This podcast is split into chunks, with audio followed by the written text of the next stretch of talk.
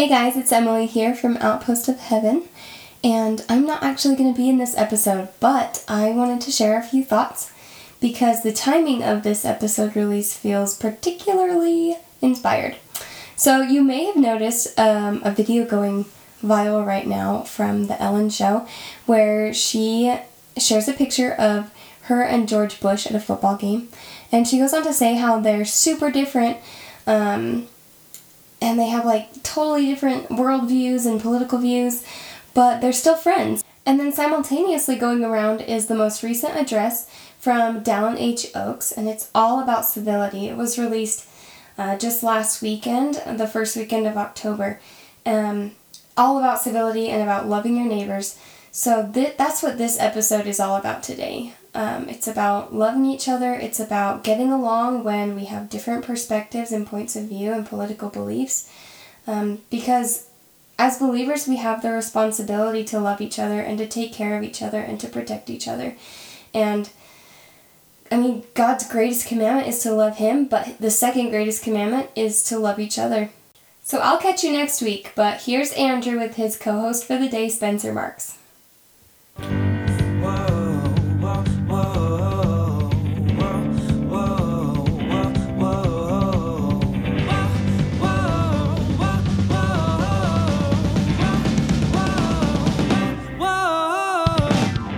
Let's be real. Home is the place where all of the beautiful goodness Christ taught crashes headfirst into the ugly brick wall that is real life. But this is also where it starts to really matter. This is where we equip ourselves and our family with all of the tools, skills, and whatchamacallits vital to succeed in Christ. Join us in our journey to find light, positivity, and specific practical ways to make our homes little outposts of heaven so we can better brighten wherever we end up wandering.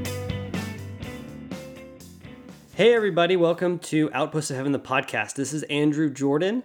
Um, unfortunately, or fortunately, depending on your perspective, my wife Emily is not here with us today. So it's just going to be me and my friend Spencer Marks. Yeah, he's here with us today to help me uh, do a kind of a fun personal favorite project, I guess you could say. Or pro- I, I convinced Emily after much pleading and begging and wailing and gnashing of teeth uh, to let me record a an episode on something kind of political, sort of political. I think it's it's very relevant to politics, but it applies to the home as well. It applies to kind of every every phase of life.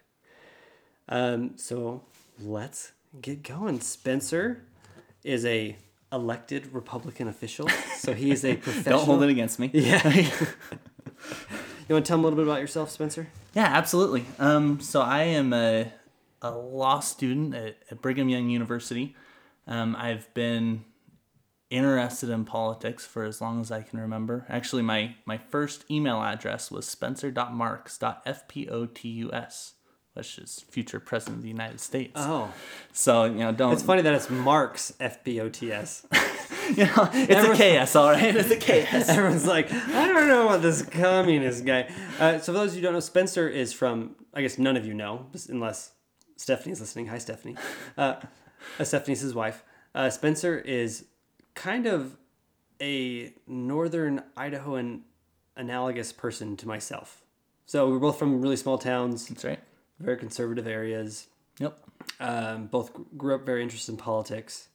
Uh, he's a little bit more of a dove than I am. I'm a little more hawkish. If you don't know what that is, a dove is hawks are someone who doesn't want to nuke the entire world. That is that is the definition of a dove from a dove. Uh, not super important. You can go look it up. Google it. That'll be a fun conversation, fun Google search for you. Difference between a dove and a hawk. Okay. Um, so before we start, like as always, we're going to do a little bit of Pobody's Nerfect.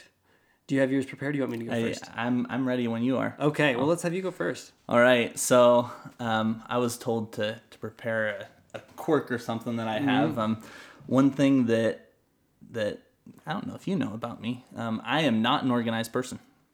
My my wife Stephanie is very organized and very meticulous, and thank goodness for it because our our house looks great and everything has its place. But kind of how our how our relationship works is she has her system and I fit my things into that system. Just um, the the exception to this is my filing cabinet. You have a filing cabinet. I have a well, you know, it's sort of a filing cabinet. So my filing cabinet consists of anywhere on my side of the bed, kind of how our room is arranged. Is you walk in the door on one side, and there's the bed, and she sleeps on the side facing the door, and I sleep on the other side. And there's a certain stretch of ground, maybe five feet long, that you can't see from the door or from anywhere else in the room unless you're right on top of it getting into mm-hmm. the bed. That's my filing cabinet. so anything I want, I can shove back there. Right now, it's pretty well carpeted in papers from my last internship All right. um, that I haven't sorted out what's important what's not. But there it is, and that's you know as long as we have that, then the rest of the house can be perfectly organized. it- all works out. it's out. kind of like the pit of Tartarus, is what you're saying. yeah, so, something like that. Tartarus is a like the deep hole in the underworld of Greek mythology. Yeah, occasionally stuff comes out of there, Yeah. but not very often. I'm already violating the request of my wife. Emily told me not to speak about things that people don't care about or that people don't understand. And I'm already quoting Greek mythology. This is what happens when Spencer comes. So my wife, right before we started recording, said, "Remember your audience. Talk about things that people are interested in, and don't go on too many tangents." Which never happens with a conversation with Greek with mythology is fantastically interesting. All right. Yes. And every conversation I have with Spencer is pretty much one tangent. Yeah, yeah, I'd say that's fair. Yeah. So we're in for a ride today. Yeah. Okay. So my fail. Um, this one's kind of. Uh, I don't know how funny it is. Emily, everyone in my family laughs at me about it still. Um, but for those of you who don't know, I am. I wouldn't say like I'm hyper meticulous, but I, I'm. I really like grammar and I really like speaking correctly. Um, and the I'm trying to remember the story. Oh, my story. Okay, so uh, it's kind of a big thing for me, and I don't speak perfectly, but I, I try really hard to make sure my grammar is correct. Especially after learning a second language, grammar for some reason becomes a lot more important in your uh, in your native tongue. And I was with my wife's family one time, and my nine year old brother in law looks at me, and I was talking about something I can't remember what I said, and he said, "Why did you Why did you say that?" And I said, "What are you talking about?" He's like, "You said whenever, when you were supposed to be saying when." I'm like, "What are you talking about?" And he is, I guess I had been using whenever when I was supposed to be using when. Um, and apparently it's a southern thing because all of my family and friends use it that way. We say so whenever is like you use it when it's this is probably not funny or interesting to anybody, but my family thinks it's funny. Uh, what you use whenever when you are or whenever you are. Oh man. Oh gosh.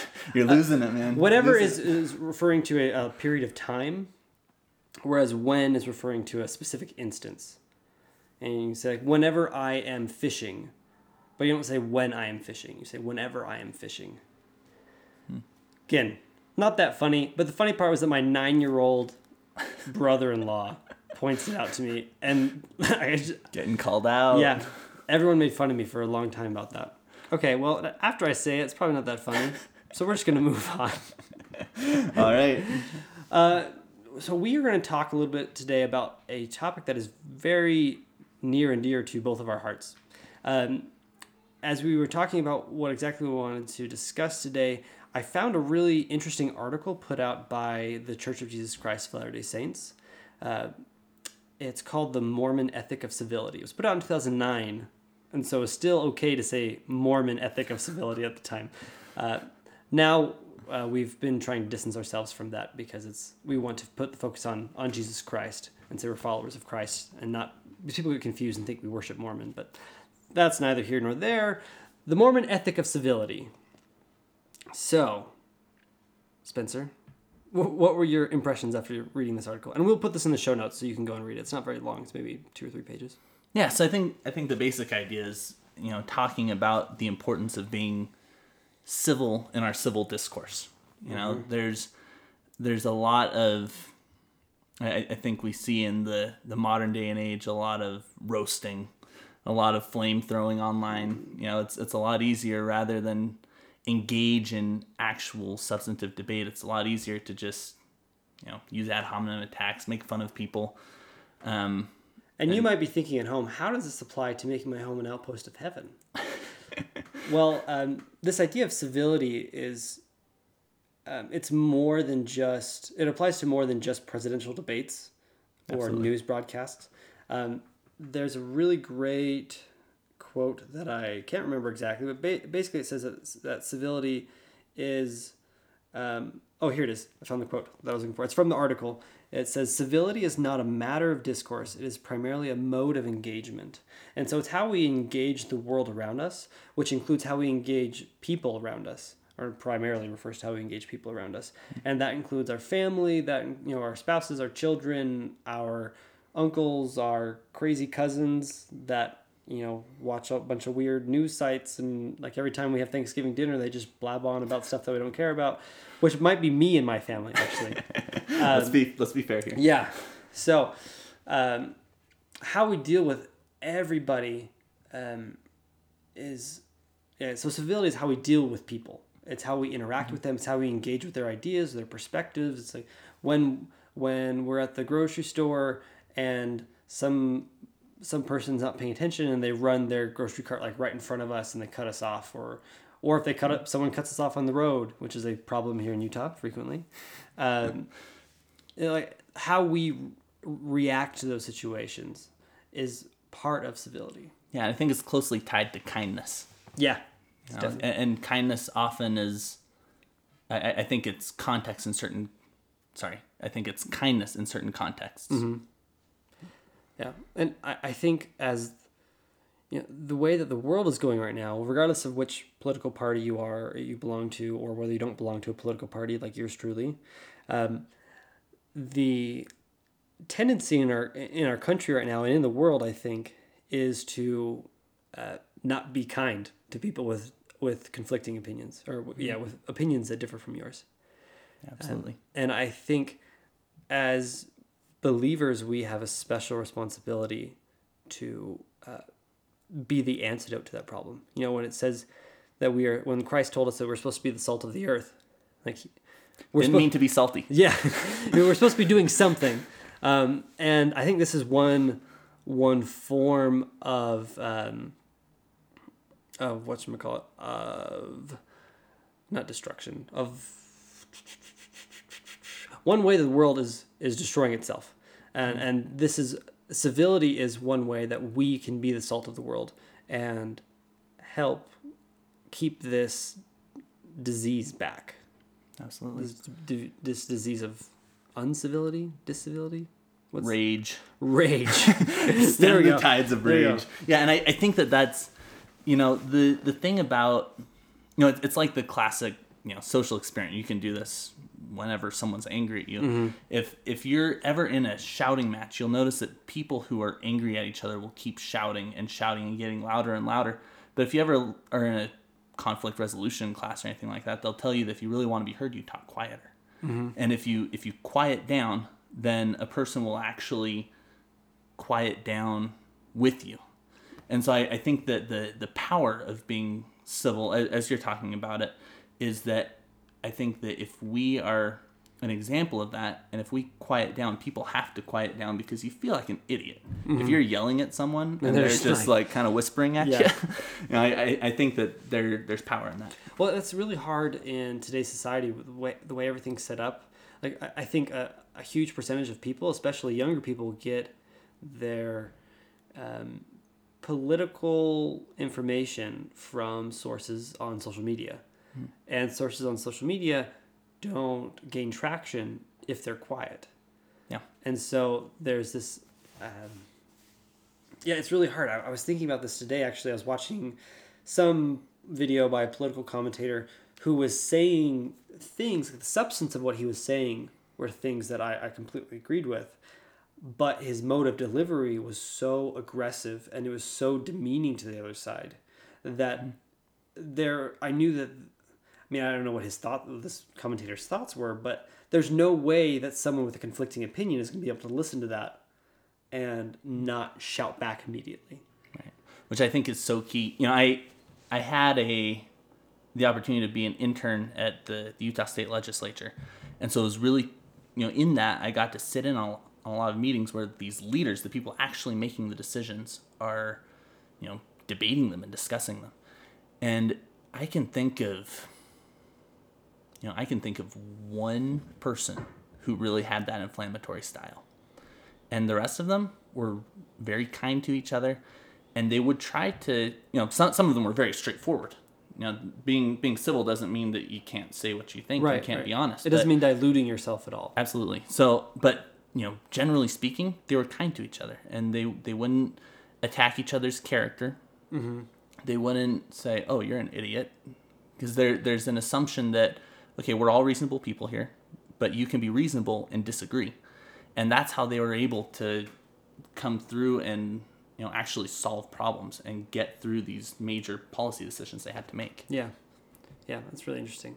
I, I remember when I, there was a very distinct point in my life. Like it was a moment really when this uh, switch kind of started to, or the switch flipped. I guess like it wasn't. I didn't go from a moment of being completely not civil to being completely civil.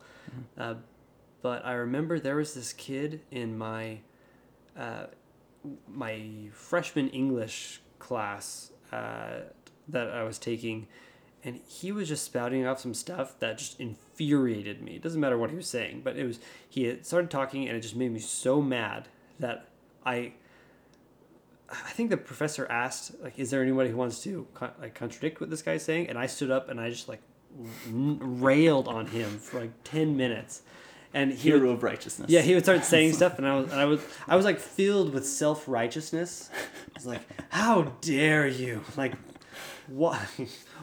yeah. Anyway, so I, I was just got, I got so mad, and I like railed into him, and I left feeling like I put that guy in his place, and like mm. he knows, like he's gonna go home and like rethink his life and change his political stances, and he's probably gonna go register with the other guys, and anyway, so that happened. And then i went home to i was living with my my grandmother at the time and my aunt was there and i was telling my grandmother about the story about what happened. And i was feeling all like oh yeah look at me i'm so cool i like just trounced on this guy.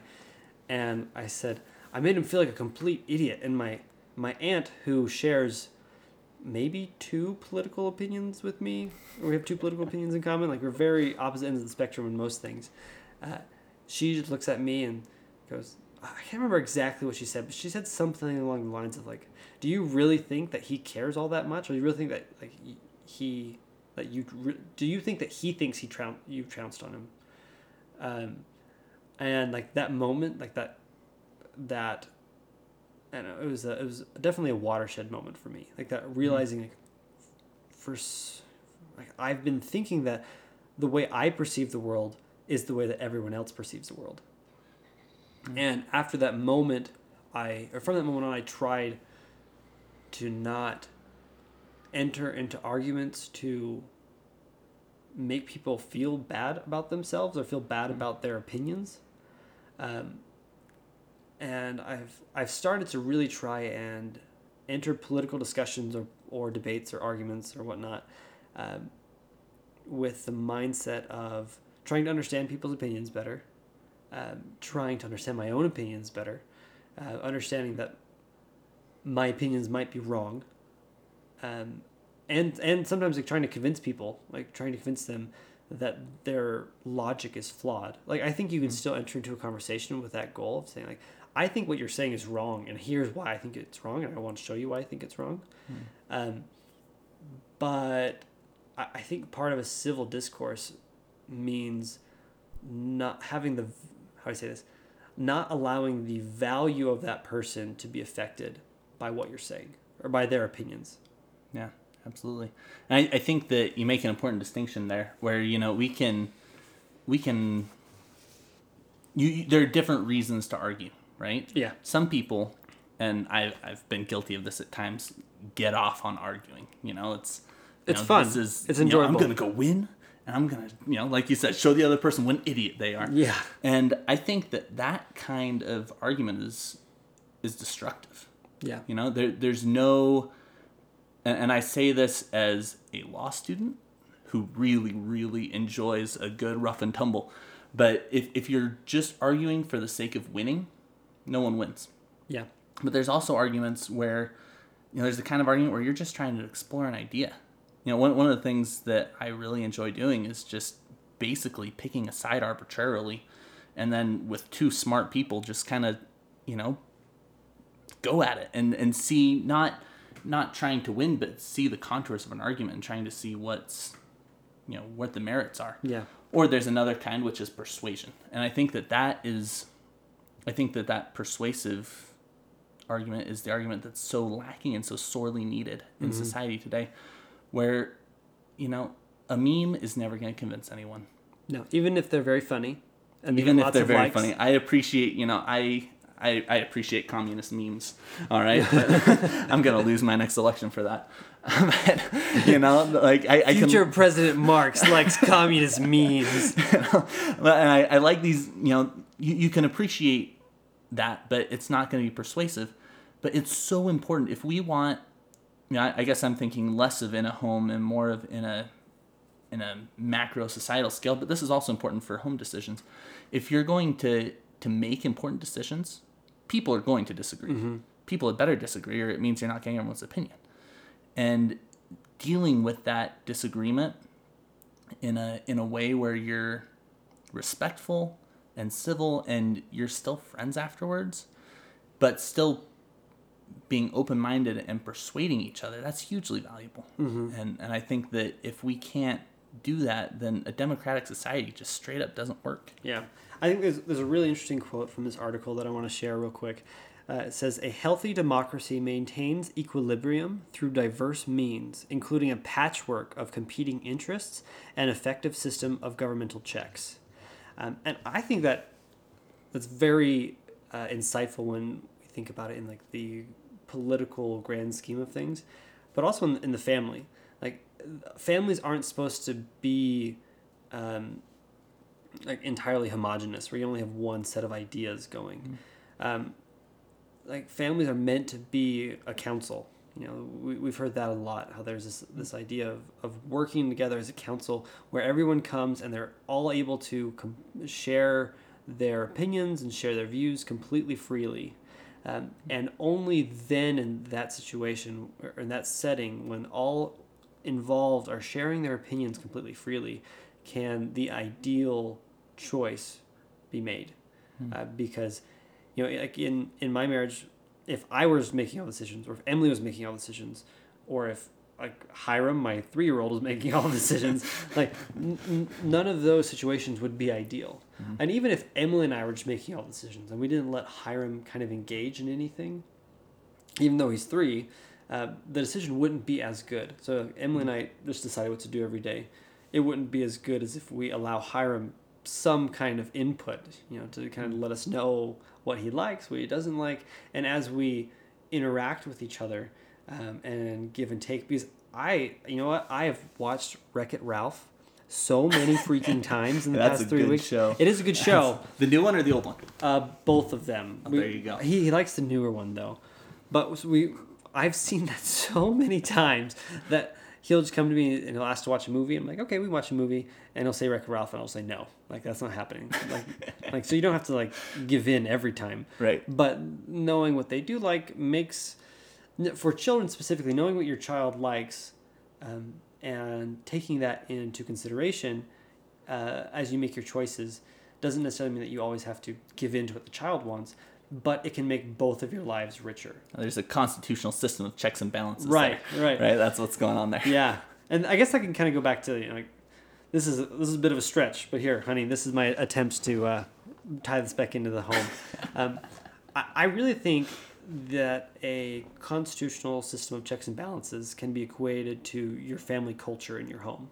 Like the culture of making decisions the culture of uh, of punishment the culture of reward the culture of celebration all those kind of things are really equate can equate back to a system of checks and balances or constitutional government uh, because that decides how we live our lives it decides how we interact with our, our children with our family and it's hard because it's not not all of us have like a written family constitution Emily and I actually do have a written. You family. would. We do. You have, would. We do have a written family constitution, um, but I'm now I'm thinking about it with this aspect in mind. We'll probably have to go back and, and rewrite it. Well, that's I mean that's more like a British constitution, right? Where Uh-huh. where it, it really is that that culture and norms, and I think that you know you.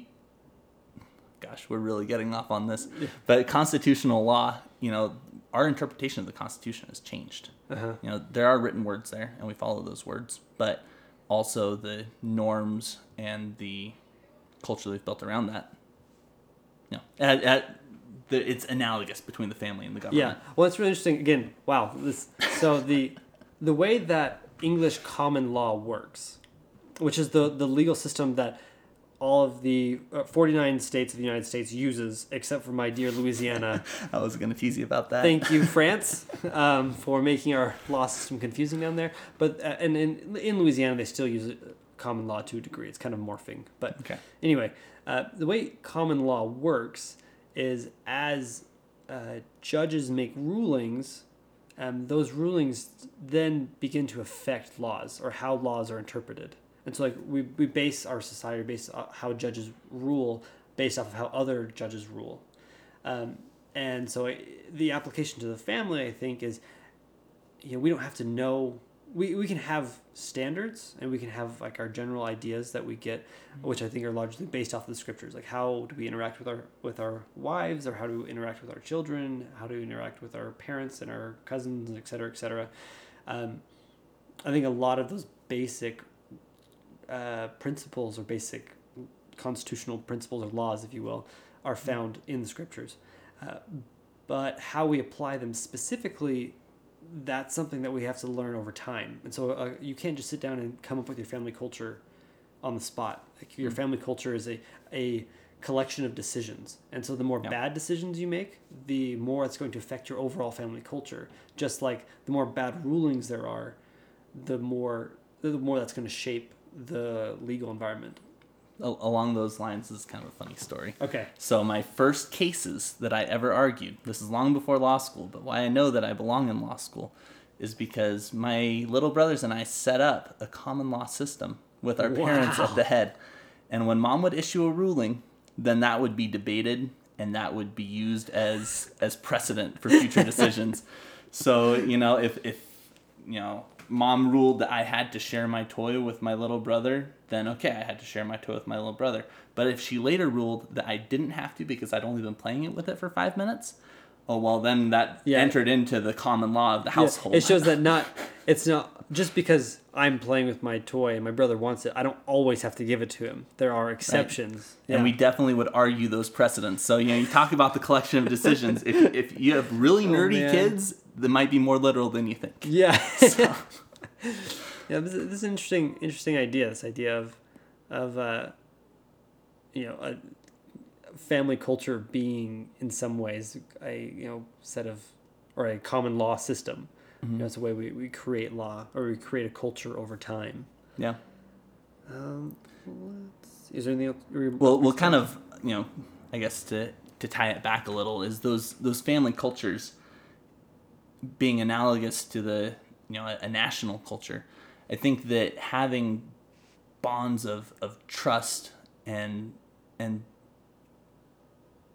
I guess an assumption of goodwill, you know, where where you assume that the members of your family are going to be looking out for you and you look out for them. Mm-hmm. I think that that is built with where we started with talking about civility and talking about being kind to each other and engaging each other in a way that is, um, I guess, intellectually honest and loving at the same time. Here, here's another interesting quote, kind of going along with this this idea. Um, let's see. Here we go. So many of the habits and conventions of modern culture, ubiquitous, ubiquitous, ubiquitous media, anonymous, and unsourced online participation.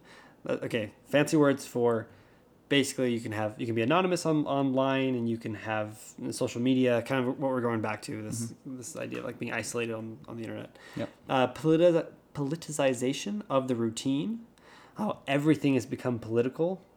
Like every single thing in, in our lives has, has become political, which is hard because part of me really enjoys that it's all political. but I know it's bad for society to be for everything to be political. I read an article today about how air conditioning is sexist oppression. Oh my so you know, politic- politicization of the routine. Of there you go. everything, yeah, of everything. And so like air conditioning then becomes a tool of the anti-patriarchy and or I guess the tool becomes No, a tool of that's- a patriarchy. tool yeah. of patriarchy, Well, like then alright. they use anyway. That's not another here nor there. Okay, going on. Uh, so all these things, uh, the politicization of the routine, fractured community and family life, undermine virtues and manners that make peaceful coexistence in a pluralist society possible. The fabric of civil society tears when stretched thin by its extremities. And so, as we have m- more and more, as the extremes become more and more prominent, the fabric of society starts to stretch more and more. Right. Um, and I think that's it's hard because we can't really stop the stretching. Like we can't really stop people from becoming more and more extreme. Um, but I'll go, back to this point after I finish the quote. I'm sorry, this is taking a long time to get through this quote. Uh, Civility then becomes the measure of our collective and individual character as citizens of democracy. Uh, and so we can't really, we can't get rid of the extremes. Um, at least not directly, not forcefully, not maybe not even intentionally. Um, but as the extremes become more prominent, uh, the fabric of civil society starts to stretch thin. Um, Yeah, and I think that that is it goes both ways, right? Having the extreme stretches society thin, but I also think that having wh- where those extremes come up. So for for those of you who don't know, I'm from North Idaho, and North Idaho for a while had a pretty strong white supremacist group, which you know pretty extreme there. And the the kinds of people that you often see in these super super extreme situations are the people who don't who aren't included in civil mm-hmm. society. I think that those bonds of community keep us from being oh, too extreme. Yeah. And so I think that yes, while the extreme is, the extremism is pulling it apart, the fact that it's not strong enough is letting it fall apart. Right. So I, I think that what then what then falls to us is to do what we can to build up civil society mm-hmm. and to to build a more inclusive, more loving and more trusting and more trustworthy society. And I think this, um, you know, as in every aspect of society, the, the family is a microcosm of everything else. Or I guess like mm-hmm. everything else is a macrocosm of, of the family, if you can say that. If you get what I'm saying. So the family is the basic unit. Everything mm-hmm. else is is based on, on the family. Um, but the society kind of reflects what's going on in the family.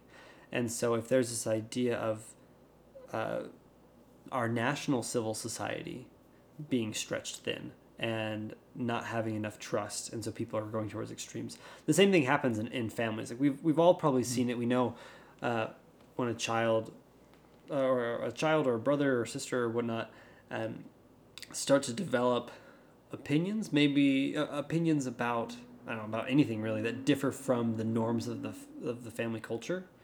Um, it's very easy for that for those children to go to become extreme in those views.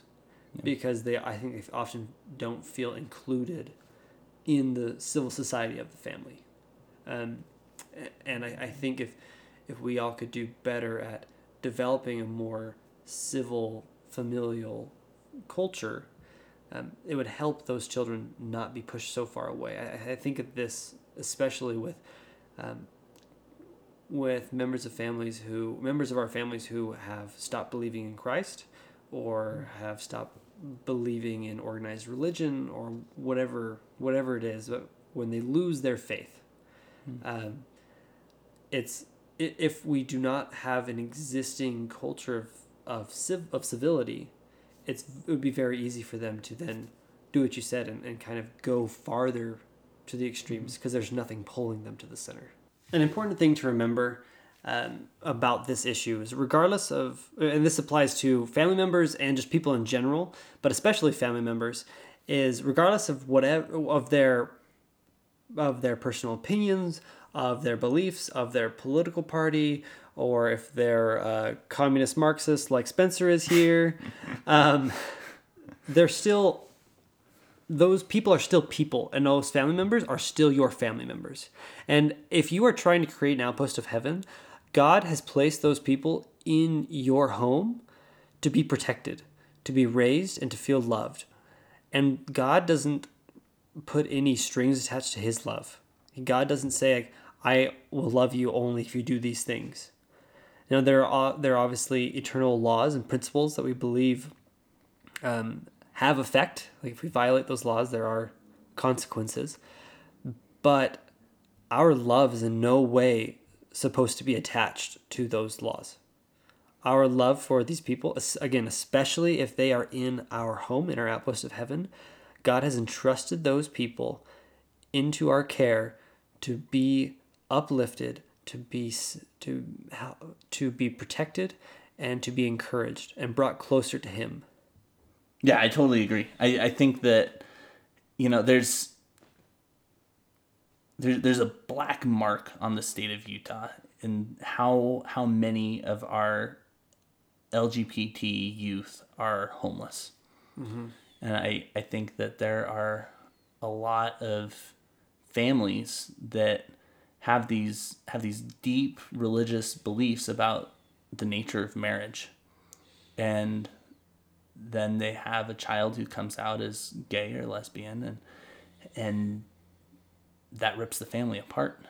And i've i've had some opportunity to be involved with this community in in some ways. And and it's really really sad seeing how kids who who love their families or you know how, how these how these families get torn apart by this kind of thing where people don't you know that those bonds of love aren't strong enough to hold the family together.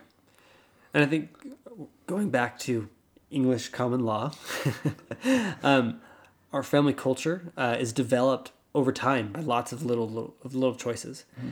um, it's easy when you have little kids because the bad choices they make are relatively harmless um, and they're not going to you know they're not going to have any large giant results or consequences usually.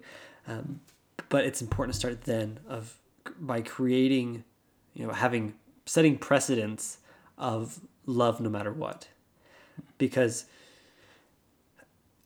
things happen you know things like this happen where you know you if you have a, a, a gay child uh, it can if you are a, a believing family uh, if you do not have this culture of or family culture of civility, it can, like you say, it can tear families apart.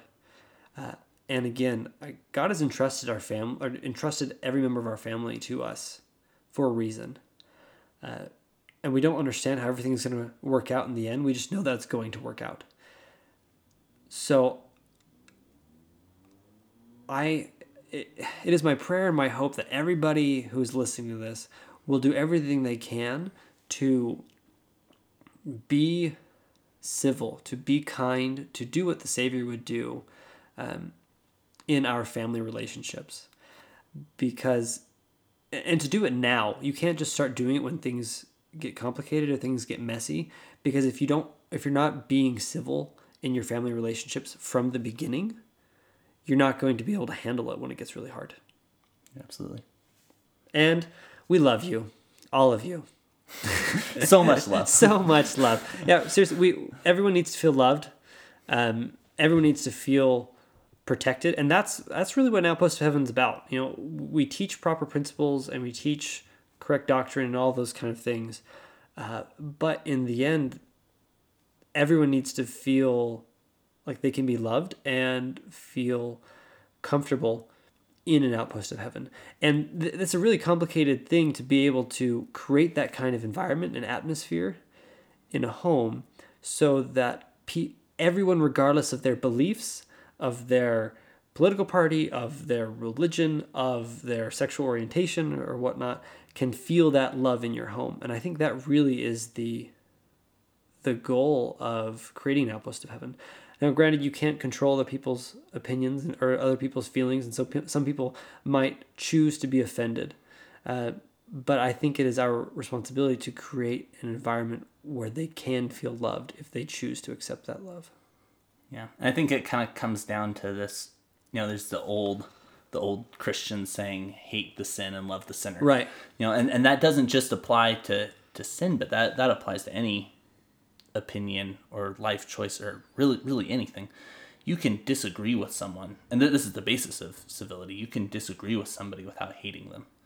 You can believe that someone is very wrong and still not wish bad on them. And I, I think that, you know, I, I think that Christ is a, a great example of that, where he would, I mean, he would he would call people out, right? Let's Right. Let, us be honest Right. here. He He, would to- say it like it was. He came to divide asunder. right Yeah. but at, at the same time he he would approach it in in such a way where he was trying to get people to be to be better Right. and and he fought against the ideas of sin and invited all of these people who were sinners people Mm-hmm. who were doing the the most terrible things in their minds you know collecting taxes let me Yeah. tell you Tax collectors. the the worst of the worst. the IRS. Jesus even loved the IRS. Even at least the the, IRS, IRS. workers. That, that's So that's right. Jesus that's loved right. the people Let's who not- work at the yeah, IRS. Taxation is theft, but Yeah. Uh, did, did, did, what were they talking about? Oh, we were talking about the IRS. oh yeah, the IRS. Yeah, but but that that idea where you have, um, you know, where even if you disagree with someone, if you disagree with how they're living their life, with what they think our country should do, that doesn't mean that you have to hate them as a person. Right. You can you can still, you know, I I have very close friends who, you know. Who voted for Bernie Sanders? Whoa. And what do you? I Whoa. mean, pretty crazy there. I'm a I'm a Republican who's who hangs out with the with the Bernie bro. Yeah.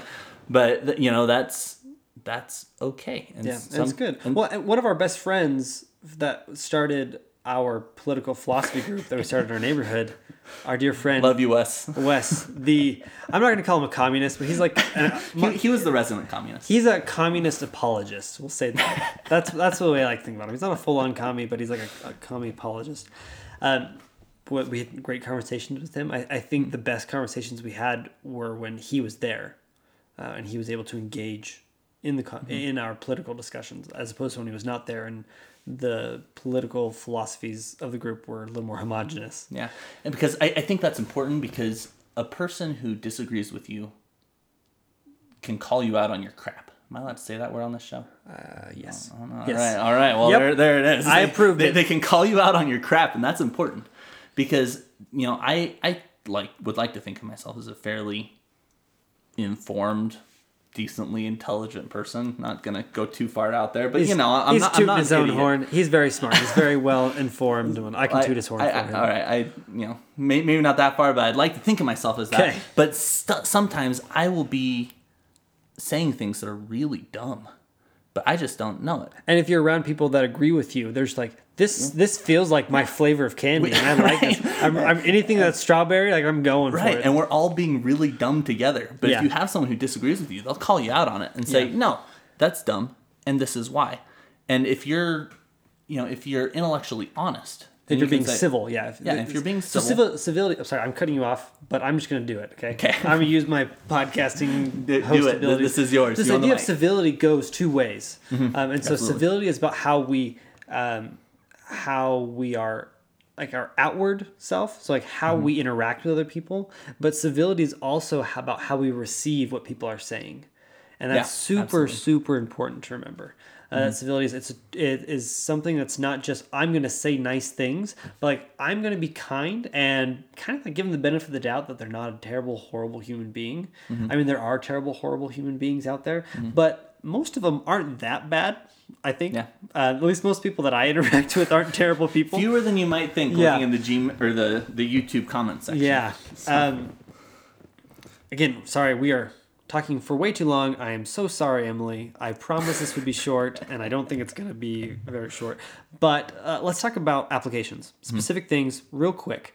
Um, one thing I want to say is. I think that, or two things, I guess. We all have a responsibility to be the voice of civility in our own camp. Because the way of the world right, the way it's unfortunate this is the way it is, but the, the way the world is set up right now is there are camps, uh, and you know what that is. You know what your camp is. Um, you may be in a camp of one, and if you think that you're a libertarian, and you need to realize that you have people that are close to you and that you need to engage with. Um, saying I'm libertarianish, so I can say that. Yeah, yeah, I'm, I'm feeling personally attacked here. Yeah, bit, I, I am. know. I'm like borderline. I'm like flirting with libertarianism. Anyway, uh, You need to go steady with it. yeah. so, uh, did, did, did, did, what was I talking Yeah. about? Oh, and you need to be the voice of civility in your camp. You need to be the one reaching out to the members of your camp and saying, "Hey, like we should not call liberals libtards, or we should not call conservatives, you know, like backwards backwater hicks. You know, like th- those are just not. We have to be the voices of civility because the the other side is not going to be able to convince your camp. Like you have to be the one to convince your camp of the importance and the necessity of civility.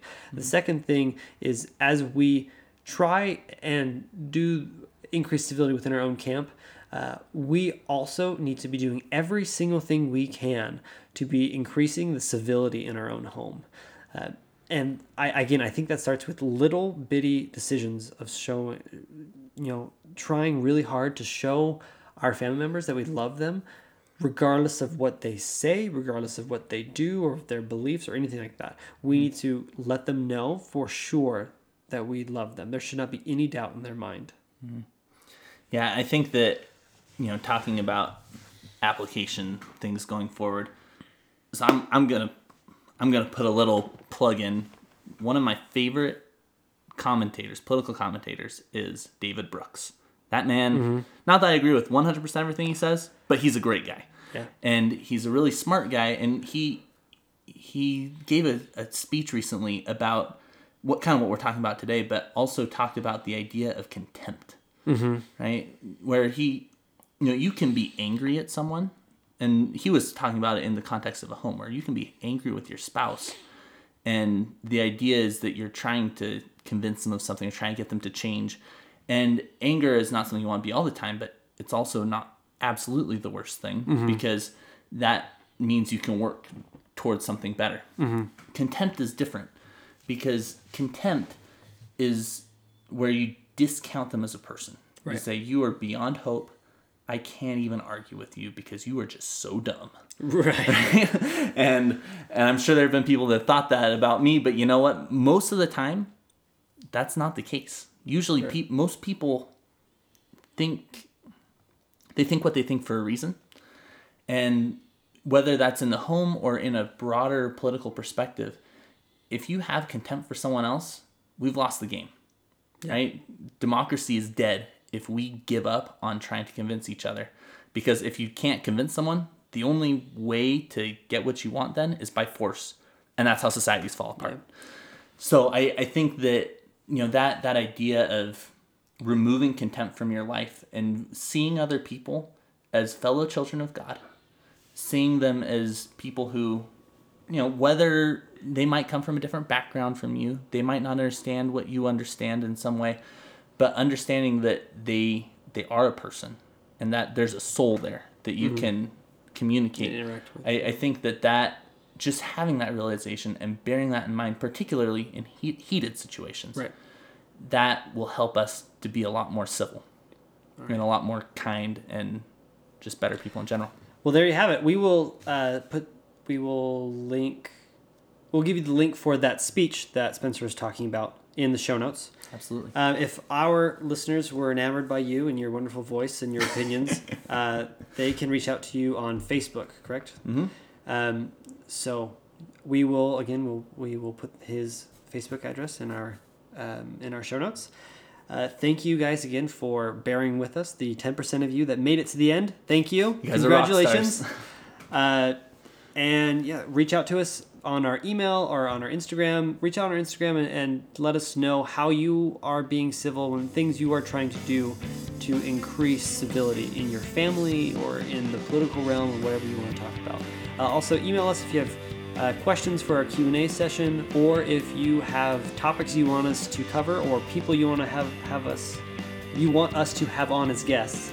Uh, and we will try and work that out. All right. Thank you, everybody. Keep the faith.